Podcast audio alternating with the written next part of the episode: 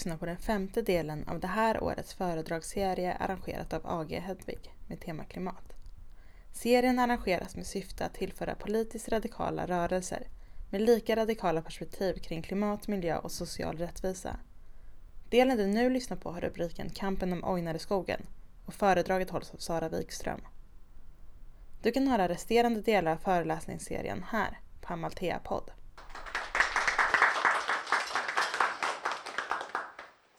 Jätteroligt roligt att få ha äran att vara här idag och jag ser jättemycket fram emot framförallt eh, att få träffa och snacka med er. Jag behöver själv få lite klimatpepp så, så glad att vara här idag. Eh, ser ni vem det är på bilden här? Ja, precis. Rosa Parks. Året är 1955 och Rosa Parks gör det som är välkänt i historieböckerna idag, att hon vägrar resa sig upp ur bussen och ge plats åt en vit man, trots att det var vad busschauffören och lagen eh, sa att hon skulle göra. Och den här händelsen gav ju sen, eh, det blev startskottet för den moderna amerikanska medborgarrättsrörelsen.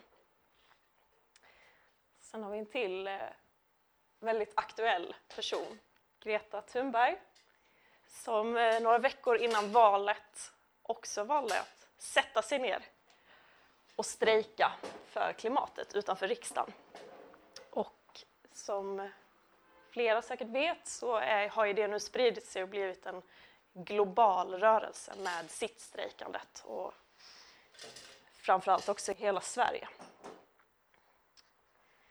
Och det är ju något så himla simpelt de gör, att de sätter sig ner och vägrar. Det är så simpelt men ändå så svårt. Och jag har fått väldigt mycket anledning att tänka på det här med vad är det egentligen som bygger en folkrörelse? Vad är det som startar en folkrörelse? Vad är det som sätter bollen i rullning? Och båda de här handlingarna har ju verkligen satt en boll i rullning. Och man kan lätt tänka då, vad, vad hade hänt om Rosa Parks hade gett upp sin plats på bussen? Hade den här rörelsen startat sen, hade den blivit som den blev?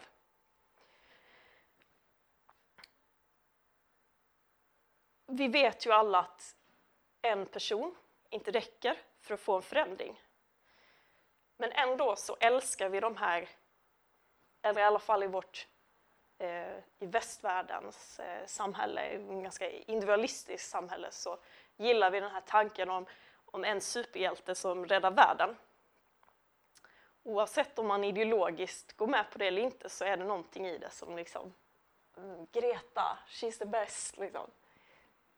Um, och jag tänkte då, något som jag kommer återkomma till mycket i den här presentationen, det är just ordet hjälte.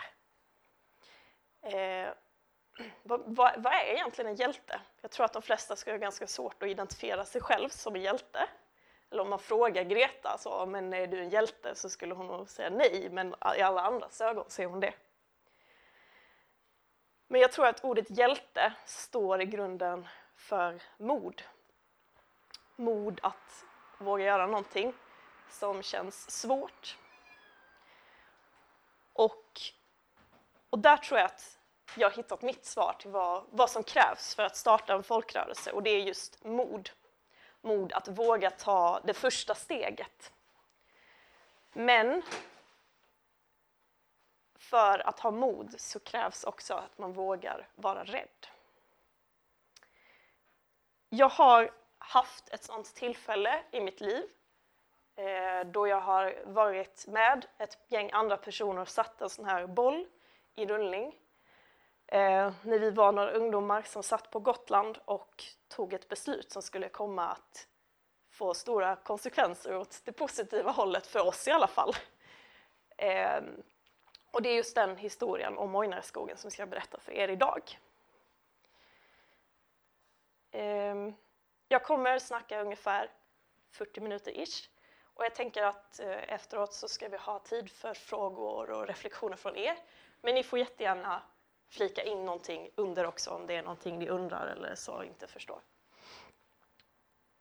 Och det är okej att smita ut också om man behöver gå. Eh, lite kort om min bakgrund. Eh, Sara heter jag då och jag är uppvuxen i Lund, bor numera i Malmö. Och jag har spenderat den större delen av mitt unga vuxna liv i en organisation som heter Fältbiologerna. Finns några fältbiologer här? I, eller ex-fältbiologer kanske? I publiken, ja. Eh, det är eh, Sveriges största organisation för natur och miljöintresserade ungdomar. Och eh, jag var aktiv i Fältbiologerna när vi var i Ojnareskogen och när vi startade den folkrörelsen. Och senare så kom jag då till att bli förbundsordförande i Fältbiologerna. Sen så har jag också engagerat mig i Naturskyddsföreningen och också faktiskt skrivit en, en, en, bok som handlar om just hjältar. Den heter Handbok för unga miljöhjältar. Och eh, jag försökte tänka lite så innan bara, men jag kan absolut inte identifiera mig som en hjälte, men jag gillar att kalla andra för miljöhjältar. Jag har ju bland annat gjort den här boken då, där som vi döpte till miljöhjältar. Och, men samtidigt så har jag nog varit med och gjort vid få tillfällen saker som kanske har krävts ett hjältemod. Och jag tror att vi ska våga ta tillbaka det där ordet hjälte. Eh, men det är som sagt, vad handlar det i grunden om? Att vara att våga vara rädd, och, men att gå emot den rädslan för någonting större. Och jag tror det är det svåraste vi kan göra. Men det är en fantastisk känsla när man vågar göra det. Eh, för mig så började den här historien om Ojnareskogen eh, sommaren 2012. Men eh, kampen om Ojnareskogens eh, vara eller icke vara började långt innan dess. Eh, det började år 2005 med att ett bolag som heter Nordkalk ansökte om, eh, om tillstånd för att få öppna en kalk, ett kalkbrott på norra Gotland i det området som vi i folkmun kallar för Ojnareskogen. Och de ansökte då om, eh, eh om att få lov att provborra i området.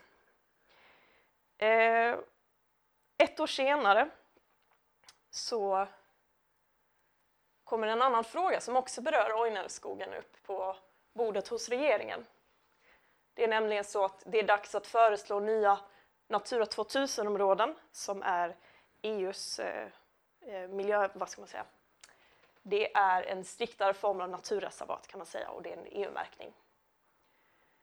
Eh, och de här områdena, om ni ser här, det är befintliga naturreservat som också fanns då. Och då fanns det ett, ett eh, föreslaget område där, det är röda, att det också skulle bli Natura 2000. Men dåvarande eh, miljöminister Mona Sahlin valde att, att eh, inte föreslår det, alltså inte gå vidare med beslutet i regeringen. Det är alltså regeringen som sedan föreslår för EU att besluta. Just för, på grund av att det fanns, man visste att det fanns intresse från kalkindustrin att bryta kalk här. Och man ville inte gå i strid med de intressena. Så hela den här historien hade kunnat se ganska annorlunda ut om det här beslutet eh, hade fattats mer på vetenskapliga grunder. Jag tänkte att vi skulle se en, eh, en, en kort, eller en liten film eh, som, sätter liksom, som berättar lite om eh, Ojnarenskogens, varför Ojnarenskogen bör skyddas.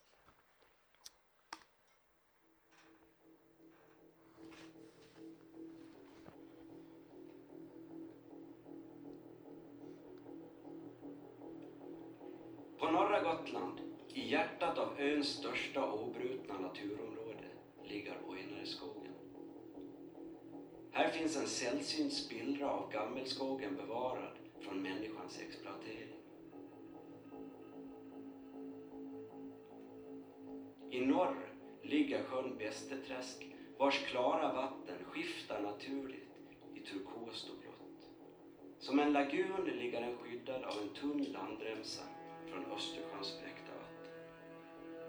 Tack vare de orörda omgivningarna är vattnet så rent att det kan drickas direkt ur sjön. Hela området räknas så unikt att det planeras att bli Gotlands första nationalpark. Men kalkindustrin har andra planer. Finska Nordkalk vill göra Gotlands största kalkbrott mitt i skogen. Sprängningarna kommer att dåna i 25 år och såren i det känsliga landskapet blir enorma. Livsmiljöer för många hotade arter försvinner för alltid. Den svartfläckiga blåvingen är en av dem. Nattskärran är en annan av skogens tysta invånare som inte trivs i stenbrottets öken.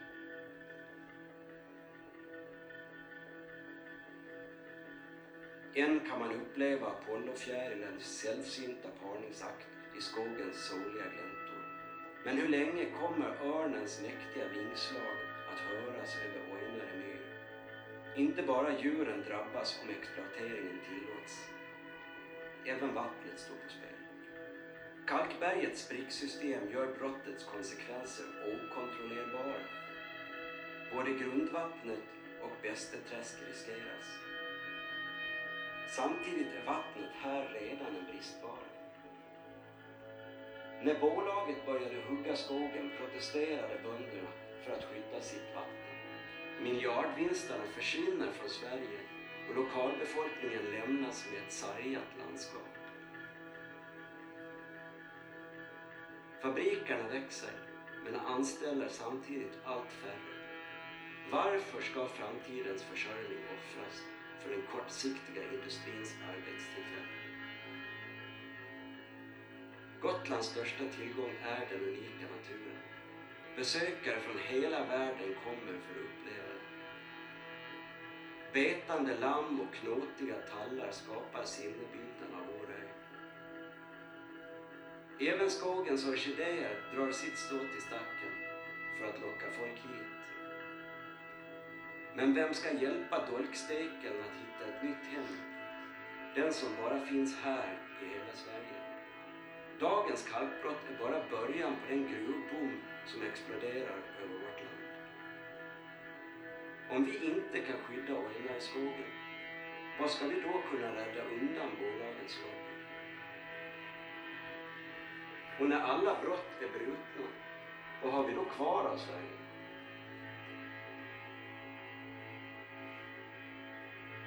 Vi måste skydda det lilla som finns kvar av vår orörda natur och ge kommande generationer en framtid.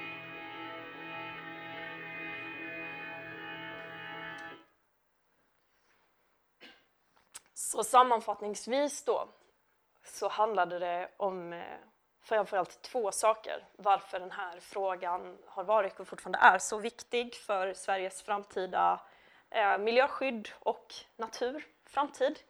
Eh, det är dels då ehm, det här jättestora eh, vattentäkten Bästeträsk på Gotland. Och eh, det är ju som känt redan vattenbrist på Gotland. Och det finns ännu idag inga bra tekniker för att få transportera dricksvatten till ön, även om bolag som Nordkalk påstår det. Och sen självklart då att, att det är ju ganska givet att om vi gör ett kalkbrott här som är 25 meter djupt och ungefär lika stort som Södermalm och sen bokstavligt taget en meter bredvid så har vi ett eh, naturreservat där vi liksom inte, som är jättestrikta regler. Det är klart det kommer påverkas. Och att det är samma natur på båda ställena. Men det handlar också om andra ställen än Ojnareskogen, för det de sa här i slutet var just då, men om vi, om vi inte kan skydda Ojnareskogen som har över 250 rödlistade arter, som har världsunika natur som inte finns någon annanstans i världen, möjligtvis Öland kanske, vissa naturtyper. Eh, om vi inte kan hindra liksom, från att göra det här massiva kalkbrottet mitt i skogen, ja men vad, om det går igenom enligt Sveriges miljölagstiftning, vad kan vi skydda då? Och eh, för några år sedan så hade vi över 100 prospekteringar, alltså gruvbolag som vill eh, bryta gruvor i Sverige och många av dem är just i, till och med intill nationalparker. Så det var en viktig, liksom, den här domen skulle bli prejudicerande, det vill säga att den kommer liksom avgöra liknande domar i framtiden. Och därför har det blivit ett otroligt viktigt symbolfall, inte bara för miljörörelsen, utan även för gruvindustrin. För de vet att om de förlorar det här kommer det bli jättesvårt för dem i framtiden. Ehm, men 2005 då så, så ansökte de det här och då, började, då, då startades en förening på Gotland som heter Bevara Ojnareskogen skogen som har jobbat otroligt hårt med den här frågan eh, under hela processen. Eh, och sen så, jag ska inte dra hela, hela rättsprocessen för den är ganska krånglig, men det är intressant att nämna lite snabbt är att eh, frågan, eh, alltså ansökningen om att få bryta kalk gick först upp i Mark och miljödomstolen och de fick ett nej eh, med, hänvis, med hänvisan bland annat till dricksvattentäkten. Eh, men man överklagade sedan den här domen till Högsta miljödomstolen och en viktig grej hände mellan den här överklagan och det tidigare har varit i den eh, undre instansen det är att eh, eh gruvindustrin eh, skickar in en, ett, ett lag, eller de har lobbat på ett lagförslag, eh, en lagändring i miljöbalken som ändrar en paragraf eh, som, eh, nu kan jag, kommer inte jag ihåg den exakt, men eh, från att ha varit i princip innan att så här, men finns det en enda liten så här, eh, sällsynt fågel i området så får man inte lov att, att eh, ha någon typ av verksamhet i, i, i, i området. Och då kommer jag inte ihåg om det var just till Natura 2000 eller inte, men man ändrar den här lagstiftningen så att eh, den blir svagare.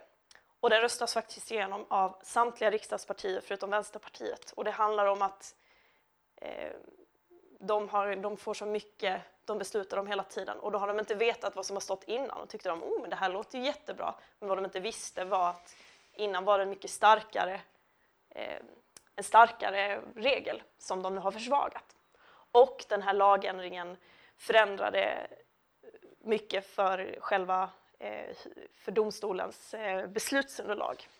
Så sen i övriga miljödomstolen så blir det ett, ett ja till kalkbrott. Också värt att nämna att den som dömer i det här fallet är en domare som inte har dömts tidigare eh, i, i, miljö, i miljömål och har inte så mycket kunskap i området. Det går även en, eh, en eh, eh, det går även en, en vad heter det, Kalla fakta-reportage där man granskar och ser att Nordkalk har alltså eh, mutat eh, deras, när de har gjort deras underlag där de har eh, till deras rättsprocess då, jo, men hur, hur de här olika, eh, för det är en myr i skogen så det är en massa Eh, vatten, eh, vatten som går under marken. Det var väldigt för, så, så eh, svårt att förutspå hur det kommer rinna. Eh, och då måste ju båda sidor som är med i, i rättsprocessen ha underlag från experter som då kan säga att så här, men ja, vi tror att det kommer göra påverkan på vattnet eller nej, det tror vi inte och, så, och sen så dömer domarna utifrån det. Så det, det, är liksom, det är massa grejer som händer i rättsprocessen och det överklagas, det går mellan olika instanser så att redan år 2012 så har den här rättsprocessen hållit på i flera år. Men det som händer sommaren 2012 det är att vi är ett gäng fältbiologer som är på plats på Almedals politikerveckan i Visby, Almedalsveckan. Och vi är där inte på grund av Ojnareskogen utan för att vi brukar vara där och lobba på en, en starkare miljöpolitik. Eh, men vi vet också att det kommer komma en dom under den här veckan som kommer att avgöra, i, och då är det övre miljödomstolen, fallet har gått upp igen, som kommer avgöra om, om de kommer tillåta brytning eller inte. Och det blir då ett ja till brytning.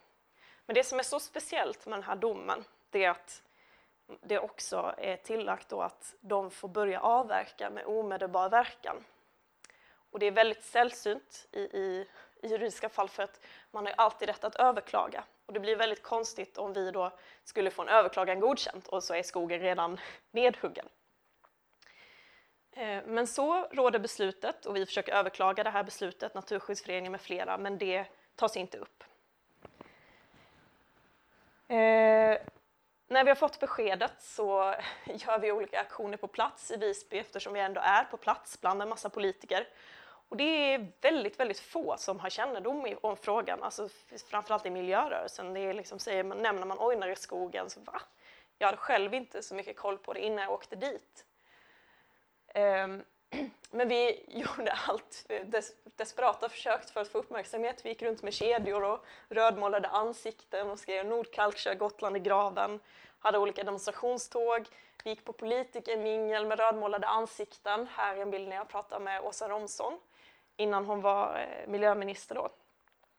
Men sen blir det kväll och vi ska åka hem dagen efter är det tänkt. Eh, och det här är en bild från den kvällen. Vi sitter i ett kök och är väldigt, ja, det är skit helt enkelt. Ingen vet om det här och snart kommer de få börja hugga den här skogen som kommer bli dessutom en prejudicerande dom. Och eh, vi sitter där och snackar och bara, men finns det, finns det någonting vi kan göra? Det är ju som David mot Goliat. Eh, och till slut så kommer vi fram till att nej, men vad fan, vi är ändå på Gotland. Eh, vi kan väl i alla fall åka till skogen. Vi tar någon av våra banderoller vi redan har målat och så står vi där och så har vi i alla fall skrivit för historien att, att vi tyckte i alla fall det var fel. Det fanns i alla fall någon som inte gick med på det här beslutet. Så vi beslutar oss för det. Och eh, saken är ju den att vi har ju vi har varit i en lägenhet så vi har ju inga, vi har inga sovsäckar eller någonting för att vara ute i en skog. Eh, inget tält eller någonting. Så vi, vi börjar ringa runt. Vi ringer runt alla vi vet, alla vi känner som redan är på plats på Gotland i Visby på Almedalsveckan. Vi ringer runt till kompisar på fastlandet. Ungefär så här. Hej! Åh, det var länge sedan! Ja, du, har du hört talas om det här Ojnareskogen? Nej, vad är det för någonting? Ja, jo, och så börjar vi berätta och sen så bara, du, eh, skulle du vilja komma dit? Typ imorgon? Fältbiologerna står för resan. Eh, ja, och förvånansvärt så är det väldigt många som säger ja, ja okej, okay. ja, semester, jag kan väl åka. Eh, vi börjar ringa folk som vi vet på Gotland och beandra så här och ta fram tält och grejer liksom. Vi har ju verkligen ingen plan för det här. Men två dagar senare så sitter vi 30 personer i Ojnareskogen. Eh, vi har två stycken stora militärtält. Eh, vi har blivit sponsrade av Max hamburgerrestaurang, äter lunch. Eh, folk börjar komma med matlådor till oss och kommer med tårtor och gud vad bra att ni är här! Jaha, okej, okay, ja, ja. Mm. Eh, och så det var ju massa folk, vi, vi var ju en grupp, nu var det inte bara fältbilagor utan det var lite alla möjliga som inte kände varandra. Så var gick det ungefär en vecka och vi hade ganska, det var ganska trevligt i skogen så där och lite utflykter och sen bara, men vad, vad ska vi göra med det här liksom? Eh, och till slut så kommer gänget som är på plats i skogen fram till att eh, vi ska börja stoppa maskinerna. Vi måste göra någonting så att vi får upp uppmärksamhet att vi är här. Eh, jag ska se här om jag kan ta fram den här bilden jag hade innan. Eh, för det är nämligen så att det, fanns, det finns ett kalkbrott, som, ett redan befintligt kalkbrott som, som Nordkalk har, som heter Storungs här borta. Och det som är, det är att de kommer att bygga ett eh, ungefär 8 kilometer långt transportband mellan det gamla kalkbrottet till det nya planerade kalkbrottet som de kommer transportera kalk på. Och det är här de kommer börja skövla. Så vi räknar ut då att vi kommer ha lite tid på oss innan de kommer till vad ska man säga, det skyddsvärda området. Det önskvärda vore att ingen skog fick, fick huggas ner men om vi ska prioritera så inser vi då att eh, men vi har lite tid på oss innan de kommer till själva reservatsområdet. Eh, så några stycken åker dit med ett gäng banderoller och stoppar maskinerna. Och det här är borta vid det befintliga kalkbrottet. Och eh, vi får ganska mycket uppmärksamhet i lokalmedia. Och nu så börjar det också komma, strömma in nya personer. Fast det har gått ungefär en vecka så ringer det hela tiden folk och bara “Tjena, jag har hört att ni är i skogen, jag vill komma dit”. Eh, det kommer folk, grannar, som jag minns särskilt en person, Bertil, han kom med sin bil och så tog han några av oss och gick iväg långt bort. Det var liksom, vi fick gå iväg lite så jag bara okej, vad är det här? Och så kom han och så gav han oss liksom en 500 lapsar och det kom han och gjorde nästan varje dag och han kom och gav oss ved och allt möjligt och då sa han det så här, men jag, Vi bara, men ska du inte komma till, till lägret och hänga lite? Nej, nej, nej, jag, jag kan inte visa mig med er. Jag, jag supportar er jättemycket. Och då är då han en bonde som bor precis i anslutning till, till skogen. Och när de har varit och provborrat så har han förlorat sitt vatten i vattenkranen. Så han är ju högst orolig för det här brottet då eftersom han är grisbonde och det kommer påverka hans framtid. Man säger liksom det att nej men det är så litet Fårösund så att jag kan inte Alltså jag känner jättemånga som jobbar på Nordkalk eller har familj som jobbar på Nordkalk så eh, det går inte att visa sin support. Liksom. Och det är många som gör det här, de vågar ge mat och så men de vågar inte vara där men de är så oerhört tacksamma för att det kommer folk eh, som kanske inte bor där och, och visar sitt stöd. Eh, men vi börjar inse att okej, okay, det, det kanske inte är så hållbart att stå här och blockera maskiner utan någon plan.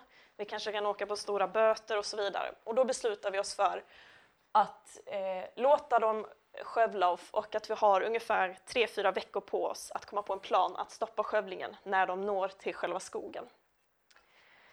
Och det är alltså nu vi börjar mobilisera folk. Eh, lägret växer sig större och större. Här är en bild från någon dag när vi har någon aktivitet i lägret. Eh, vi ordnar olika aktioner, demonstrationer. Eh, vi kommer på att vi kan rikta in oss på det här bolaget som skövlar skogen. För de är inte Nordkalk utan det är ett bolag som heter Mellanskog som är inhyrda för att, för att hugga skogen. Och de är dessutom ett medlemsägt bolag som är väldigt mycket skogsbönder och vanliga bönder så i hela Sverige som är medlemmar. Och vi tänker att om vi kan få folk att få veta vad de gör och hur de bryter mot sina egna policies eh, så kanske vi kan påverka dem. Så här är en bild från när vi gjorde en, en fotbollsmatch då med Nordkalk versus miljön och där vi sa Mellanskog var domaren och sa Mellanskog, vilken sida står ni på? Vi ringde upp deras VD bland annat eh, som vi sände, släppte sen i media. Det blev han väldigt arg på. Eh, Eh, vi, vi gick och snackade med Nordkalk också. Det gjorde vi flertalet gånger. Eh, vi skrev debattartiklar. En debattartikel från Svenska Dagbladet. Eh, folk på fastlandet engagerade sig. Alltså här, den här rörelsen växte ju sig större än bara liksom de som var på plats i själva skogen. Eh, det sker väldigt mycket på sociala medier. Här är ett gäng som träffar dåvarande miljöminister Lena Ek i Stockholm Eh, och det som är så spännande med att tiden går, förutom att det läget växer sig större och större, och den här otroliga liksom, demokratin och samspelet som finns i skogen, det är också att personer som Bertil, han står numera inte gömd där borta, utan han sitter med oss vid lägerelden och är där varje dag och, och, och skrattar och har nya vänner. Liksom.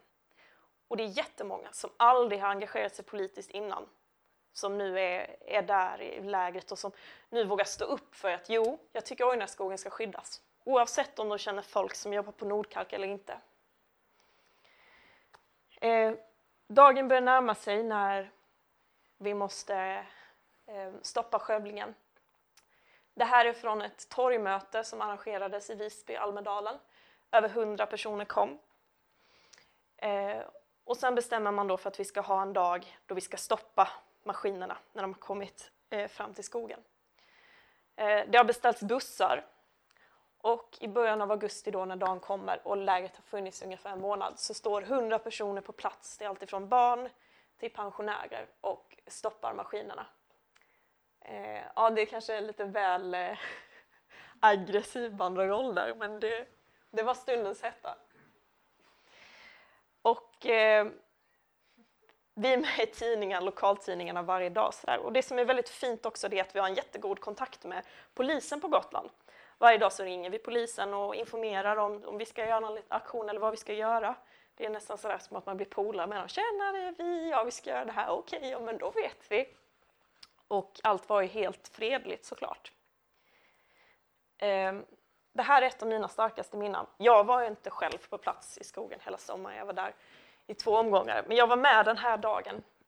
Och den här dagen har vi då lyckats få eh, bönderna att, att vara med och protestera. Trots att det är deras det är liksom högsäsong, det är, det är skörde, skördetider. Ehm, så har vi lyckats få, vi gör en aktion då, vi, har fått 17 stycken traktorer att, att eh, ställa sig på rad under en hel dag.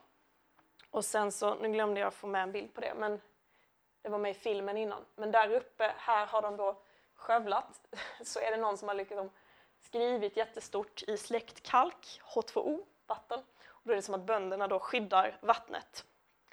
Så det var liksom upp till 50 bönder som tog en hel dag ledigt för att vara med på den här protestaktionen. Och sen är det någon i helikopter, som, som, någon som kände någon som har en helikopter som har fotat det här uppifrån. Eh, och det är faktiskt så att ett av de starkaste argumenten för det här, jo men det var just att, ja men jobben då.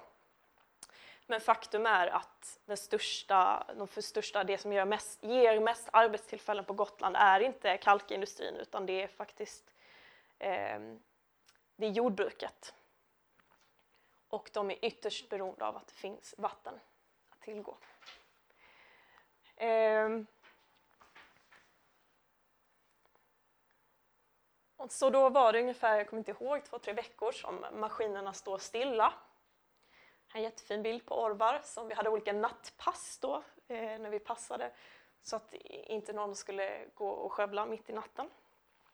Och det hände så mycket sjuka grejer den här sommaren. Ett, ett lite roligt minne är när eh, det var en, eh, en miljonär som började engagera sig för det här för han hade någon, eh, han engagerade sig mycket för turismen då på Gotland. Han hade någon idé om något nytt turistställe han skulle öppna vid Fårösund.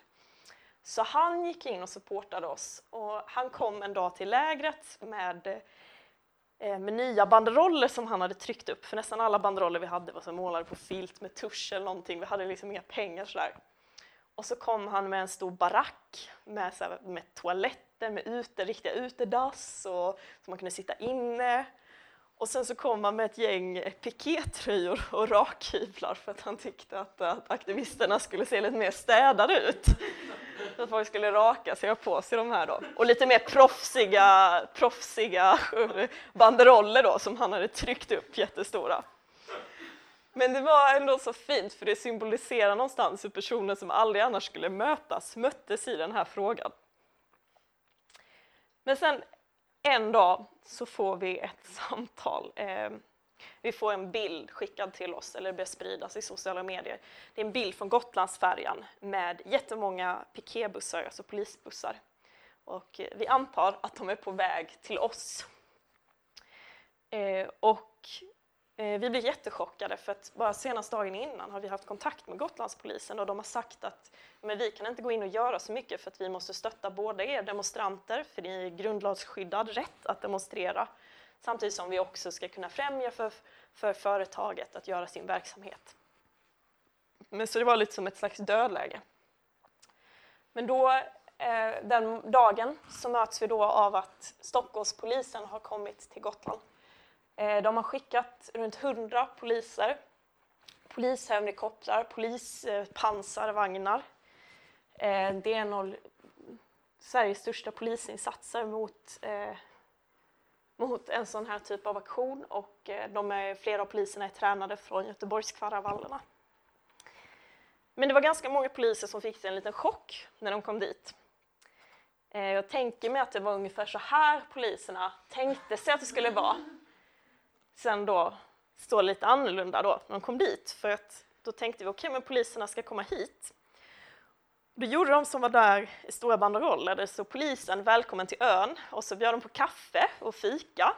Och sen var det en mamma som stod där och spelade fiol med sin lilla bebis. Eh, så det var inte alls några våldsamma demonstranter som de hade tänkt sig.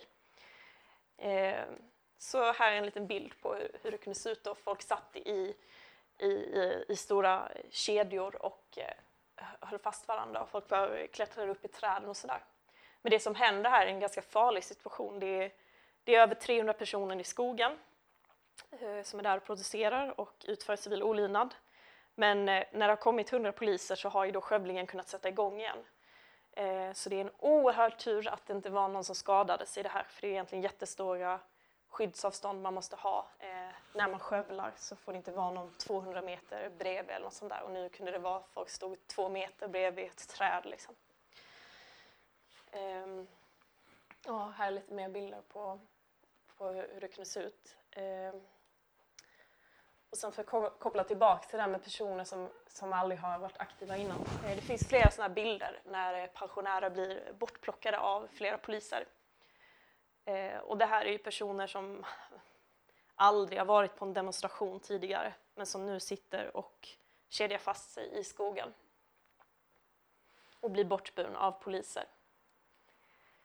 Eh, nu så har frågan blivit en stor fråga på fastlandet också, som vi brukar säga, i riksmedia. Eh, tidningarna, det står på löpsedlarna om polisinsatsen. Det anordnats stödaktioner över hela landet. Jag tror det var i, under en helg så var det i elva olika städer. Här är en bild från Stockholm. Här är en bild från Lund. Eh, och sen så kommer Greenpeace ner och eh, kedjar fast sig i maskinerna. Eh, är det någon här som är engagerad i Greenpeace? Nej, eh, jag har en lite rolig historia att berätta här också. Eh, jag fick nämligen ett samtal dagen innan för att jag satt i riksstyrelsen för fältbiologerna av Greenpeace och jag sa tjena! Jag bara, hej! Um, jag tänkte det här med Ojnarskogen, är det, ska vi komma ner? Är, är det lönt? Är det en grej? Ska vi komma? Och vi hade ju kontaktat Greenpeace dag ett typ och bara kan ni komma och kedja fast er eller någonting? Kan ni komma med era resurser? Och bara, nej, nej, nej, nej, det är en för liten fråga. Vi kan inte lägga resurser på det. Vi kan inte lägga pengar på det.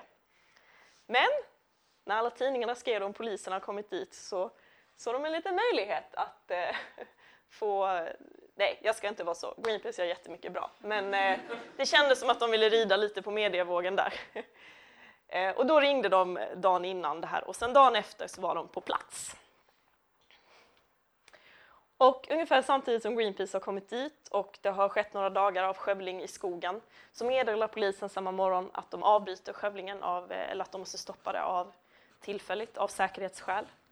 Och senare på dagen så händer något väldigt stort och det är att Mellanskog, det här, eh, de här som skövlar skogen, meddelar att de drar sig ur det är nämligen så att våra eh, påtryckningar med mejlaktioner när vi har ringt runt och liksom visat vad Mellanskog gör, eh, det har gjort att de har fått så otroligt dålig publicitet att de har tappat jättemycket medlemmar.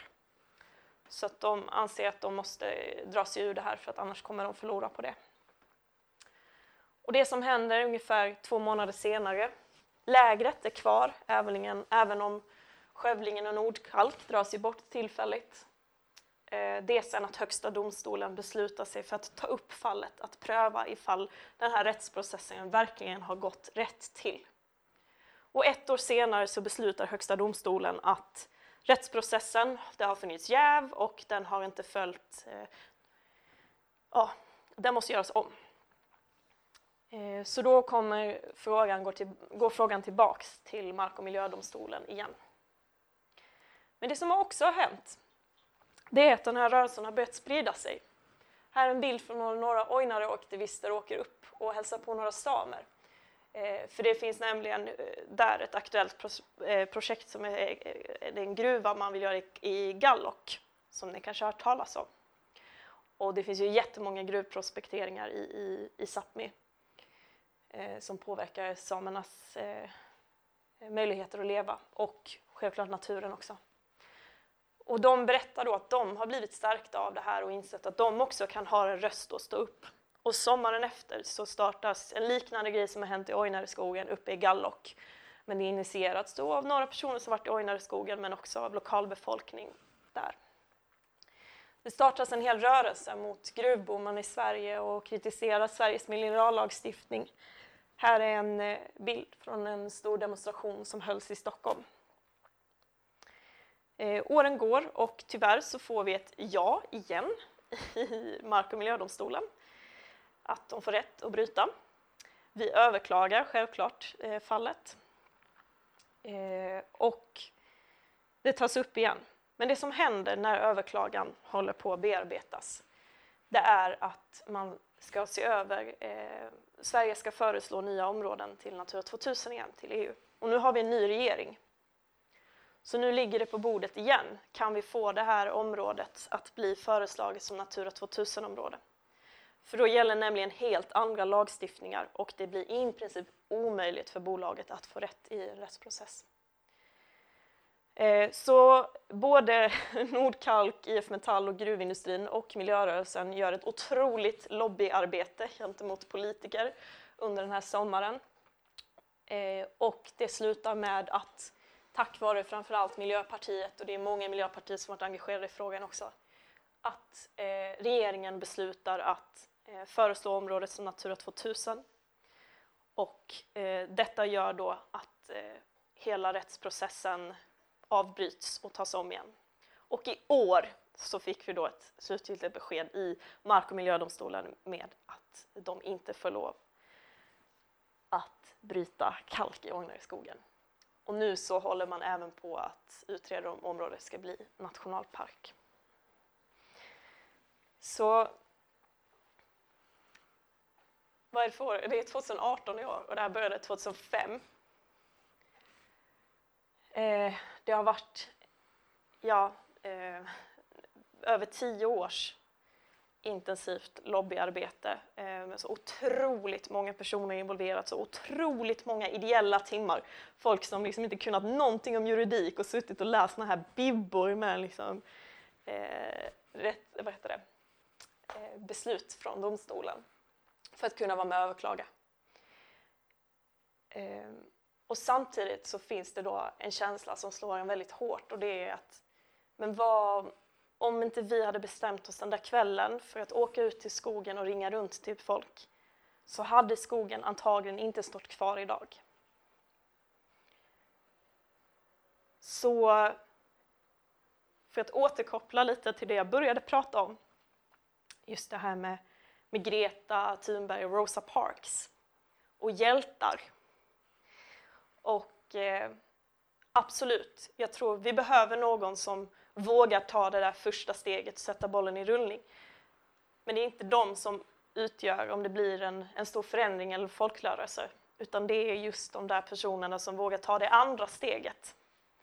Så kanske den viktigaste personen i, i, i, i det här eh, sittstrejken som pågår nu är kanske den personen som satte sig med Greta dagen efter och beslutade sig att ansluta sig till Greta. Annars hade det bara blivit en person som satt vid riksdagen och sen hade hon väl gått hem efter en vecka eller något. Ehm. Så då, men just det här då, behöver vi hjältar? Ja, vi behöver hjältar. Men alla kan inte vara Greta. Alla kan inte vara Rosa Parks.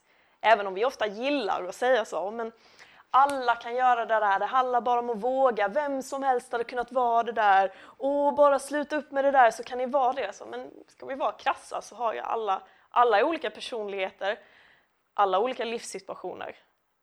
Eh, men som vi brukar säga, alla kan göra någonting. Och alla kan inte vara den där som vågar ta det första steget. Men alla kan vara den som vågar ta det andra, tredje eller fjärde steget. Och det är ofta de hjältarna som inte syns som är de största hjältarna i folkrörelser.